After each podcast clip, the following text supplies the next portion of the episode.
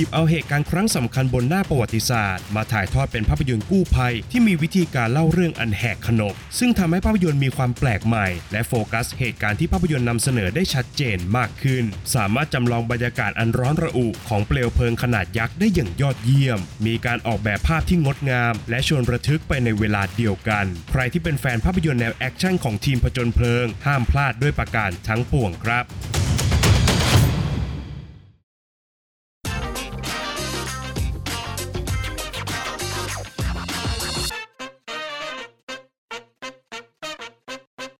สวัสดีครับ ยินดีต้อนรับเข้าสู่ฟิล์มเมนรีวิวนะครับ และภาพยนตร์ที่เราจะนำมารีวิวกันในวันนี้ก็คือ Notre Dame on Fire ภารกิจกล้า ฝ่าไฟ Notre Dame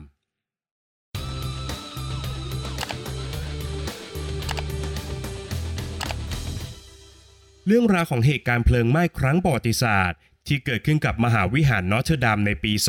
2019 กับทีมนักผจญเพลิง ที่พยายามรักษาสถานที่สำคัญที่มีอายุกว่า 850 ปีแห่งนี้เอาไว้ ก่อนที่ทุกอย่างจะสูญสลายไปพร้อมกับเปลวเพลิง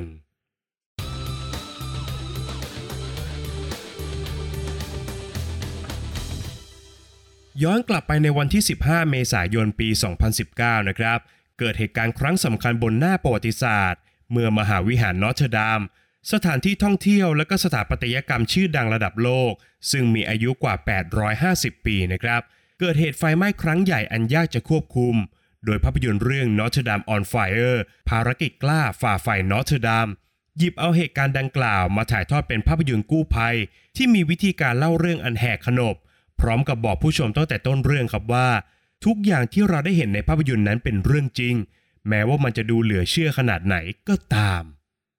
Notre Dame on Fire มีวิธีการเล่าเรื่องที่กล้าหาญไม่แพ้กับเหล่านักผจญเพลิงในเรื่องเลยนะครับ โดยตัวหนังเนี่ยเลือกจะเล่าเรื่องราวทั้งหมด โดยที่ไม่มีตัวละครหลักเลยครับ ภาพรวมของหนังจึงเป็นดังบทบันทึกของเหตุการณ์ดับเพลิงครั้งประวัติศาสตร์ ที่ถ่ายทอดสถานการณ์อันแสนวุ่นวายจากหลากหลายแง่มุมครับ ไม่ว่าจะเป็นภารกิจดับเพลิงของมหาวิหารนอตเทอร์ดัมการพยายามกอบกู้งานศิลปะ และวัตถุโบราณทางศาสนาที่อยู่ในวิหาร รวมถึงการสกัดเพลิงไม่ให้ลุกไหม้หอระฆัง เพื่อป้องกันไม่ให้วิหารถล่มลงมาครับ ซึ่งส่วนที่สนุกที่สุดของภาพยนตร์ก็คือ การได้เห็นเหล่าตัวละครเนี่ยเผชิญกับอุปสรรคนานับประการ ทั้งปัญหาด้านการจราจร ที่ทำให้รถดับเพลิงเนี่ยไม่อาจเข้าถึงพื้นที่ได้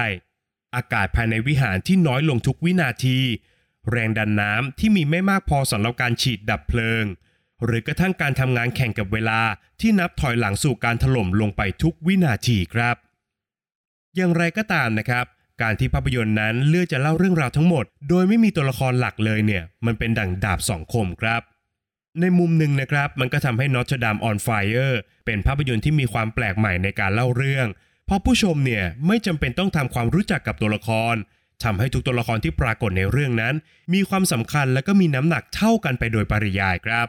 โดยการที่ผู้ชมเนี่ยไม่ต้องมานั่งจดจ้องกับการกระทำของตัวละครใดตัวละครหนึ่งเป็นพิเศษ ก็ทำให้โฟกัสของภาพยนตร์ ในการนำเสนอเหตุการณ์ครั้งประวัติศาสตร์นั้นชัดเจนมากขึ้น แต่ในอีกมุมหนึ่งครับ การที่ภาพยนตร์นั้นไม่มีตัวละครหลัก ก็ทำให้ Notre Dame on Fire ขาดเป้าหมายและก็เส้นเรื่องที่แข็งแรงครับ แม้ว่าภารกิจหลักของตัวละครทุกคนนั้นจะมุ่งเป้าไปในทิศทางเดียวกัน แต่การขาดตัวละครหลักให้ผู้ชมยึดเกาะนั้น มันทำให้เรื่องราวถูกดำเนินไปอย่างราบเรียบ ขาดความขัดแย้ง ไม่มีจุดเปลี่ยนสำคัญ และก็ขาดอารมณ์ร่วมในการเอาใจช่วยกลุ่มตัวละครครับ เนื่องจากผู้ชมนั้นไม่รู้จักใครที่ปรากฏตัวอยู่บนหน้าจอภาพยนตร์เลยครับ ไม่รู้เลยครับว่าพวกเขานั้นมีลักษณะนิสัยอย่างไร มีปมหลังเป็นอย่างไรบ้าง แล้วก็มีเดิมพันอะไรที่ต้องแลกมากับการเสี่ยงชีวิตกู้ภัยครั้งนี้บ้าง ภาพรวมของ Notre Dame on Fire จึงคล้ายกับการรับชมสารคดีที่มีวิธีการเล่าเรื่องและการถ่ายทำของภาพยนตร์มากกว่าครับ สิ่งที่โดดเด่นที่สุดคงหนีไม่พ้นงาน production ของภาพยนตร์ครับ โดย Notre Dame on Fire สามารถจำลองบรรยากาศอันร้อนระอุของเปลวเพลิงขนาดยักษ์ได้อย่างยอดเยี่ยมมากๆ นอกจากนี้ยังมีการออกแบบภาพที่งดงาม และชวนระทึกไปในเวลาเดียวกัน รวมถึงการเนรมิตมหาวิหารนอตเทอร์ดัมขึ้นมาใหม่เพื่อการถ่ายทำโดยเลือกใช้งานคอมพิวเตอร์กราฟิกให้น้อยที่สุดทำให้ภาพที่ปรากฏต่อสายตาผู้ชมนั้น ดูสมจริงและก็ทรงพลังเป็นอย่างมากครับ โดยเฉพาะกับฉากเพลิงไหม้ใหญ่ ๆ ของเรื่อง ที่ถูกถ่ายทำออกมาได้อย่างตระการตามากๆ เมื่อผสมรวมกับการใช้ภาพจากเหตุการณ์จริงด้วยแล้วเนี่ยก็ยิ่งทำให้ผู้ชมซึมซับและรู้สึกเป็นหนึ่งเดียวกับทีมนักผจญเพลิงในเรื่องได้มากขึ้นครับ โดยแม้ว่าผู้ชมนั้นจะรู้ดีอยู่แล้วนะครับว่า เรื่องราวของการผจญเพลิงครั้งนี้จะจบลงอย่างไร แต่ Notre Dame on Fire ก็ยังสามารถสะกดอารมณ์ของผู้ชมเอาไว้ ด้วยการเล่าเรื่องอันแปลกใหม่และกล้าหาญครับ ภาพยนตร์เรื่องนี้จึงเป็นดั่งบทบันทึกของเหตุการณ์ดับเพลิงที่ยิ่งใหญ่ที่สุดครั้งหนึ่งในหน้าประวัติศาสตร์ มาพร้อมกับงานสร้างอันปราณีตและก็ทะเยอทะยาน นอกจากนี้ยังยึดทุกอย่างให้ตั้งมั่นอยู่บนข้อเท็จจริงที่ถูกต้องและก็แม่นยำอีกด้วยนะครับ ใครที่เป็นแฟนของภาพยนตร์แนวแอคชั่นของทีมนักผจญเพลิงแล้วล่ะก็ห้ามพลาด Notre Dame on Fire ด้วยประการทั้งปวงครับ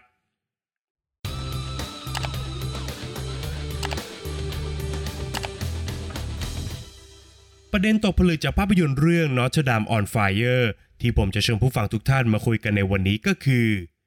การบริหารความต้องการของคนหมู่มาก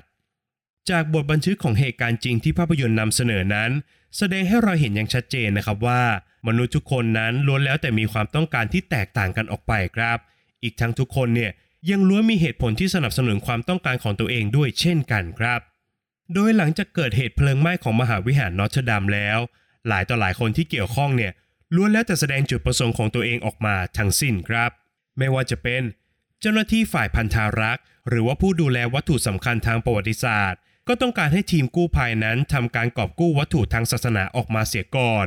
ซึ่งวัตถุดังกล่าวก็คือ มงกุฎหนามไม้กางเขน และก็ตะปูที่ถูกต่อกับมือของพระเยซูจริง ๆ ครับ โดยพันธารักษ์นั้นมองว่า หากตัวอาคารของมหาวิหารล่มสลายลงนั้น มันยังเป็นสิ่งที่กอบกู้และก็สร้างขึ้นมาใหม่ได้ครับ แต่หากวัตถุสำคัญทางประวัติศาสตร์เหล่านี้ถูกทำลายลง มันจะส่งผลในวงกว้างต่อผู้ที่ศรัทธาเป็นอย่างมาก แต่ในมุมตรงกันข้ามนะครับ สถาปนิกซึ่งมีความเชี่ยวชาญ และก็ศึกษาประวัติศาสตร์ของมหาวิหารนี้มาเป็นอย่างดีก็กลับมองว่า มหาวิหารนอตเทอร์ดัมเนี่ยเป็นหนึ่งในวิหารชื่อดังของโลก ซึ่งทรงอิทธิพลต่อวงการศิลปะ และวงการสถาปัตยกรรมเป็นอย่างมากนะครับ เนื่องจากวิหารนอตเทอร์ดัมนั้นเป็นดั่งงานศิลปะชิ้นเอกที่สวยงามทั้งภายในและภายนอก และยังเป็นภาพสะท้อนของศาสนาและวัฒนธรรมอีกด้วยครับ ดังนั้นโครงสร้างของมหาวิหารนอตเทอร์ดัมเนี่ยจึงเป็นสิ่งแรกที่ควรจะถูกรักษาเอาไว้มากที่สุด นอกจากนี้มุมมองของเหล่านักดับเพลิงต่อภารกิจนี้ยังแตกต่างกันอีกด้วยครับ โดยหลังจากที่นักดับเพลิงกลุ่มหนึ่งได้ประเมินสถานการณ์แล้วก็พบว่า มหาวิหารนอตเทอร์ดามนั้นไม่คุ้มกับการเอาชีวิตเข้าไปเสี่ยงในการกอบกู้มันครับ เนื่องจากเปลวเพลิงนั้น ลุกลามมากเกินกว่าที่จะดับทันแล้ว และไม่ว่าอย่างไรก็ตาม วิหารเนี่ยจะต้องถล่มลงมาไม่ช้าก็เร็วครับ ในขณะที่นักดับเพลิงอีกกลุ่มหนึ่งซึ่งเป็นคนในพื้นที่และก็มีความผูกพันกับวิหารนี้มาตั้งแต่ยังเด็ก จึงทำให้เขามีแรงผลักดันมากกว่า และก็พร้อมจะเสี่ยงชีวิตของตัวเองในการกอบกู้วิหารอันศักดิ์สิทธิ์แห่งนี้ครับ หรือแม้กระทั่งผู้ที่อยู่นอกสถานการณ์ดังกล่าว ก็ยังไม่วายที่จะมีความต้องการของตัวเองเช่นเดียวกันครับ โดยตัวหนังนั้นเล่าประเด็นนี้ผ่านมุกตลกของคุณยายคนหนึ่งซึ่งแมวของเธอเนี่ยหนีออกจากบ้านแล้วก็ไปติดอยู่บนหลังคาครับ จนทำให้เธอนั้นต้องโทรไปขอความช่วยเหลือจากหน่วยดับเพลิง ซึ่งแม้ว่าเหตุการณ์ดังกล่าวเนี่ยจะดูเป็นเรื่องเล็กมากๆนะครับ เมื่อเทียบกับวิหารที่กำลังถูกไฟไหม้แต่เมื่อมองอย่างเป็นธรรมแล้วเนี่ย คุณยายคนนั้นก็มีสิทธิ์เต็มที่ในการขอความช่วยเหลือเพื่อช่วยชีวิตแมวของเธอ เช่นกันครับ ดังนั้นคำถามสำคัญจากกรณีนี้ก็คือ เราจะรับมือกับความต้องการอันหลากหลายเหล่านั้นได้อย่างไรครับ สิ่งสำคัญที่ภาพยนตร์เรื่อง Notre Dame on Fire แสดงให้เราเห็นอย่างชัดเจนก็คือ ทุกสถานการณ์ขับขันนั้น ทุกๆ คนเนี่ยจำเป็นต้องมองไปที่เป้าหมายเดียวกันซะก่อนครับ จากนั้นจึงค่อยหันมามองที่ความต้องการของตัวเราเองครับว่า เราอยู่ในจุดไหนของสถานการณ์ที่กำลังเกิดขึ้นตรงหน้า และหากความต้องการของเรานั้น ไม่ได้ตรงกับเป้าหมายของส่วนรวม มันก็อาจจะเป็นเราเองครับ ที่จะต้องยอมเสียสละเพื่อให้ทุกอย่างเดินไปข้างหน้าสู่ความสำเร็จได้ ฝากไว้ให้คิดกันนะครับ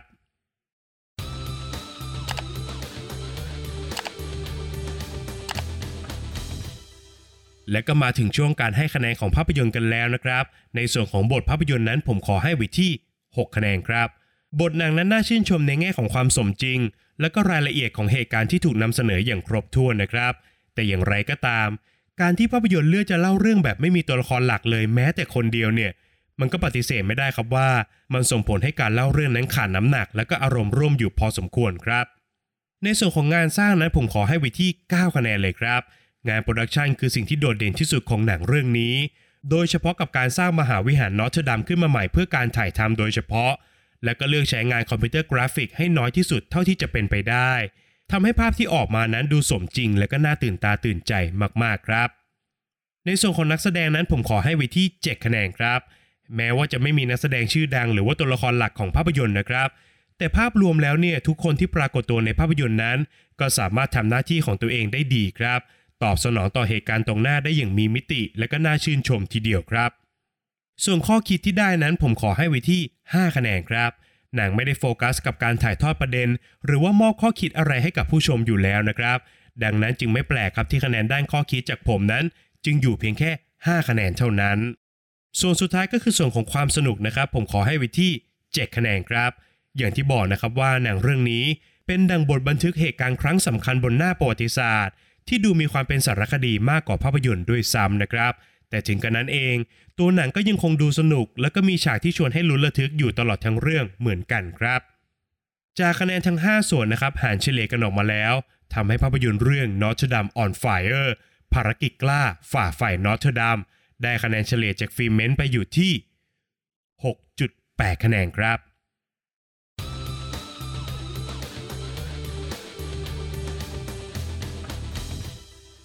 และนี่ก็คือทั้งหมดของฟิเมนรีวิวในวันนี้สำหรับภาพยนตร์เรื่อง Notre Dame on Fire ภารกิจกล้าฝ่าไฟนอตเทดัมนะครับ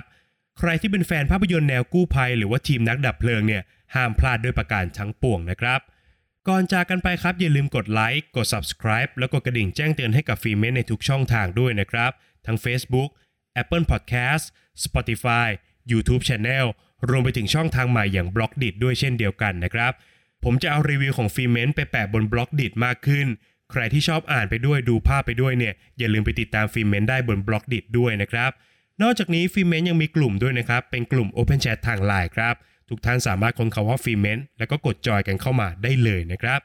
ใน EP หน้าฟิเมนจะนำเสนอคอนเทนต์อะไรนั้น ต้องคอยติดตามกันด้วยนะครับสำหรับวันนี้ฟิเมนขอลาไปก่อน สวัสดีครับ